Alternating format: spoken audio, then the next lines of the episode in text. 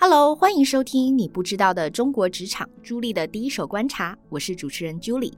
这个节目将分享许多中国大陆与台湾职场的小故事，并希望听众和我都能在里面有些小启发，对未来在职场继续打拼的你有所收获。在单集简介也会有分享台湾人在中国大陆、中国大陆人在台湾工作经验的分享表单，欢迎大家填写。这一集要跟大家聊的是中国大陆与台湾的加班文化。那我们在第二集有提到，中国大陆有非常多的互联网科技公司普遍出现九九六和零零七的加班文化。那我们这集呢，就会更深入的来探讨加班的定义，应该不用说明，每位在职场工作的听众们相信都挺熟悉的。那这一集比较特别的是，除了聊聊中国大陆与台湾之外，我们也搜集了一些欧美国家的加班故事跟大家分享。那我们先来听听台湾的加班故事吧。朋友呢是这么说的。我在职场上工作五年了，刚毕业找工作起薪就跟听说的一样低。第一份工作的公司虽然规模比较小，但抱持着我不是草莓族，我要磨练的心态就进去了。我的工作是跟内容企划相关的，完全是责任制。责任制的意思就是没有加班费，常常一天工作十二小时。不过职场环境还算 OK，老板除了工作责任之外，也不会有太多机车。我们加班的时候，老板也在。就不小心待了五年，最近觉得资历累积的还可以，就跳槽到另外一个规模更大一点的公司。这间公司呢，大概有两百个员工。入职时有特别注意，他有申请加班的系统。谁知道进去后发现根本没有人在申请加班费，因为加班费还是要主管审批。最扯的是，每次是快要加班的时候，主管临时说这个案子很急，今天要做完，要申请加班，主管却说加班必须要提前申请才可以。已经待了三个月，发现蛮多同事都不申请加班，然后默默加班一到两个小时。台湾人是不是奴性就这么重呢？再来听听中国大陆的加班故事，是这样的：我在上海工作，每天五点五十起床，没有别的原因，因为上海为了控制本地交通，所以限制外地的牌照。早上七点到晚上八点，我们这些外地人是不能上高架的。到公司差不多都七点钟，吃点东西就开始上班。我们正常上班时间是八点半到下午五点半，但因为公司是民营企业，所以加班还算是盛行。因为老板每次到下班时间都会来说：“为什么每次五点半就有人下班了？是不是工作不饱和？”然后开始有很多新的吩咐。不过因为我们公司加班有给钱就是了，忍忍也就算了。但最近跟以前的朋友吃饭，发现大家对加班这件事看法挺两极的。像 A 女就说她喜欢工作，所以自愿加班。常常一天工作十二个小时，虽然过程中蛮辛苦，但是如果项目得到市场青睐，年终可是很香的。但冰女却说她不喜欢加班，人生除了工作外还有很多值得花时间的事情。之前老板叫我加班一次两次应应急还行，但后来看我配合度还算高，就要我天天加班，重点是还没加班费。但同事却跟我说加班没有加班费是行规，我就离职了。那么关于加班的员工心态。抓我自己主观的平均感受度，整体而言，台湾的员工比较像是默默忍受，但是心里干掉不舒服，憋着气怀疑自己。那中国大陆的员工呢，比较像是我可以接受加班，但我知道为什么要加班。如果加班没有达到我的目的，那我可以选择走人换工作。那我用了忍受和接受两个词，其中的区别在于，忍受认为自己没有选择，也不知道为什么这么做。但是不做好像也违反了这个社会的主流或是权威。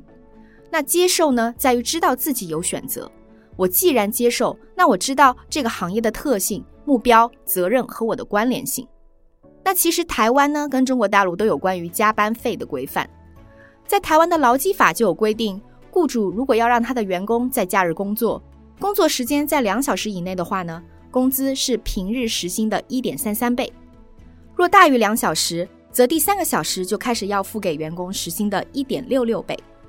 那在中国大陆呢，在日标准工作时间以外延长工作时间的，应该按照不低于小时工资基数的一百五十趴支付加班工资；在休息日工作的，应当安排同等时间的补休；不能安排补休的，按照不低于日或者小时工资基数的两百趴支付加班工资；在法定节假日工作的，应当按照不低于日或小时工资基数的三百趴支付加班工资。那为什么不论是在台湾还是中国大陆，时不时都会听到加班没有领到钱呢？在台湾，雇主延长劳工的工作是要付加班费的。但假如今天是员工自发性延长自己的工作时间呢？比如，就像年轻优秀的新进员工自愿加班早到，或是为了准时完成工作自愿留下来加班，这样可不可以领加班费呢？这个答案就要看公司有没有设立加班申请制度。通常到职时都会名列在工作契约里，也就是雇主要同意审核员工加班时数才需要给加班费。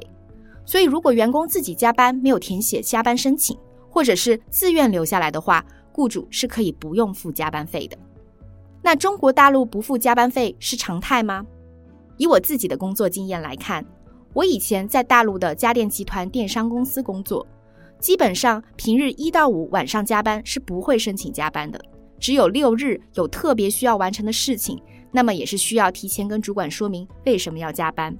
再补充一个资讯，就是我之前所在的这家公司呢，刚进去的时候呢是休单双休的，也就是它不是每一周都双休，一周单休只休周日，那下一周呢再双休休周六日，而且是持续很多年都是这样的制度。我了解到很多同行的企业也是这样的模式，这个你说算是违反法规吗？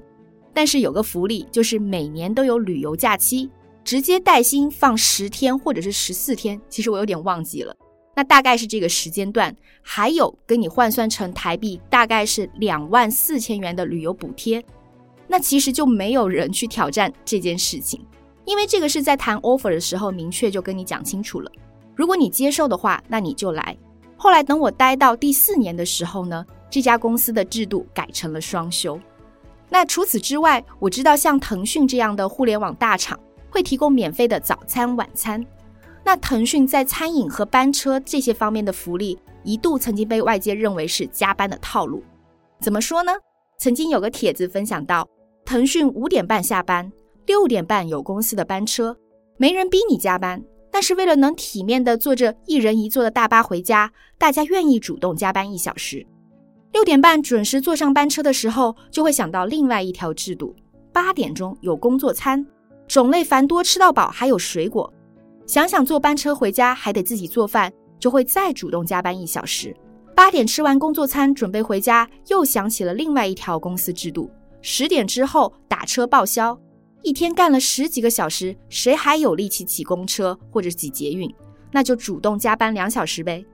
另外，我近期有听到，在深圳的科技园区里面，那我说明一下，科技园区就类似于很多互联网公司或科技公司的办公楼所聚集的区域，你可以理解像是内湖的那一片。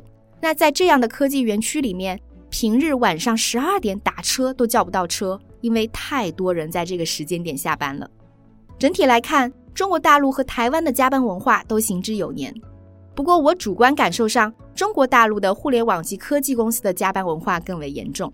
加班费呢，会用一些福利或者是专案完成目标可以拿到年终奖金的方式转移为自主加班。台湾也比较多会用责任制、目标导向来引导员工自主加班。那欧美国家呢？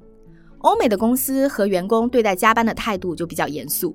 正常的加班现象是存在的，员工偶尔没有做完工作的时候可以申请加班，那企业不会也不敢强求员工超时工作。一般来说，白领的工作在欧美属于年薪制，由于在技术性、专业性方面有特殊要求，不按工作时长，而是按是否完成任务作为考核标准。而也有在欧美工作经验的朋友跟我分享，如果不是在高科技产业，平时是很少加班的。原因是文化比较不同。他以前在台湾工作的时候，知道台湾的上班时间常常会有人划手机、揪团购，还有很多茶水间的休息时间，这些都耽误了他们工作时的效率。而这些在美国的职场是相对少见的，所以基本上待满应该上班的时间，事情就做得完。从上面的分享，大概可以感觉到加班这件事情在台湾跟中国大陆都蛮常见的，所以也有蛮多新鲜人会在留言板询问。如果面试的时候，人资问你愿不愿意加班，该如何回答呢？这个问题我其实没有想要跟大家讲标准答案。我会希望新鲜人在选择工作的时候，先了解一下产业特性。如果这个产业的特点就是常常需要加班，你是否可以接受呢？比如在电商产业，晚上零点你可能要改价格、更新页面，包含还有一些专案制的广告公司、保险、防重业等等，也没有加班一说，就是直接赚业绩奖金。